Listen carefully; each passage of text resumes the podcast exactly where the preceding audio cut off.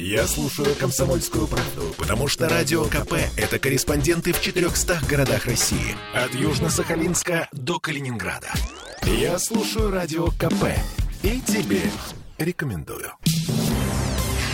Деньги нужны. Западный скоростной диаметр поднимает стоимость проезда после коронавирусных каникул, эм, но только для владельцев транспондеров. С 10 ноября проезд от развязки с КАДом на юге до развязки с КАДом на севере будет стоить 317 рублей вместо нынешних 248. Вроде бы не критично, но есть вопросы, и первый из них. А нафига?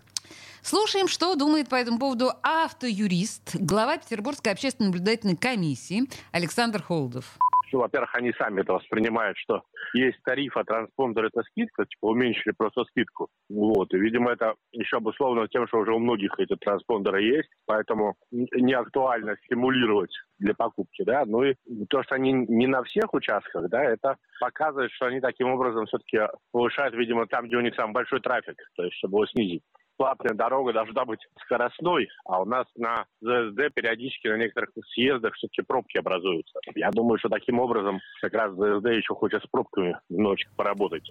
Л логика. Повышаем цены, зарабатываем чуть больше, а если не зарабатываем, потому что люди не готовы платить больше, перестают пользоваться ЗСД, но, но получаем меньше народа, больше кислорода. Но на самом деле, один из самых загруженных участков, Богатырский Макаров, они оставили по старой цене для транспондеров тогда это логике не поддается. У нас, я думаю, что это просто об, обыкновенная жадность, естественно, когда есть возможность больше зарабатывать. ССД пытается больше зарабатывать. Здесь э, э, как, как бы ограничений у них э, нету, по крайней мере, уж э, до максимальных ставок они могут спокойно повышать. А учитывая, что Минтранс сейчас еще предложил увеличить максимальные тарифы, я думаю, что будет куда ему разогнаться. Ну, то есть и все, что их ограничивает, это тарифы, установленные Минтрансом? Ну, по сути, да. Да, по сути, это только их ограничивает, потому что мы же понимаем, да, что у них ну, практически монополия на передвижение там между, условно говоря, Васильевским островом и там чем-то, особенно учитывая, что сейчас на Ваське там мост один в ремонт отдали. Это пассажиропоток увеличивает, вот они и пытаются э, заработать больше. Да? Было бы странно, если бы они это не пытались сделать. Ну, вообще, господин Холодов немного не прав. Минтранс предлагает увеличить почти в два раза максимальные тарифы на государственных платных трассах, а ЗСД — это частная трасса. Нынешняя идея Минтранса на нее, ну, в принципе, не распространяется.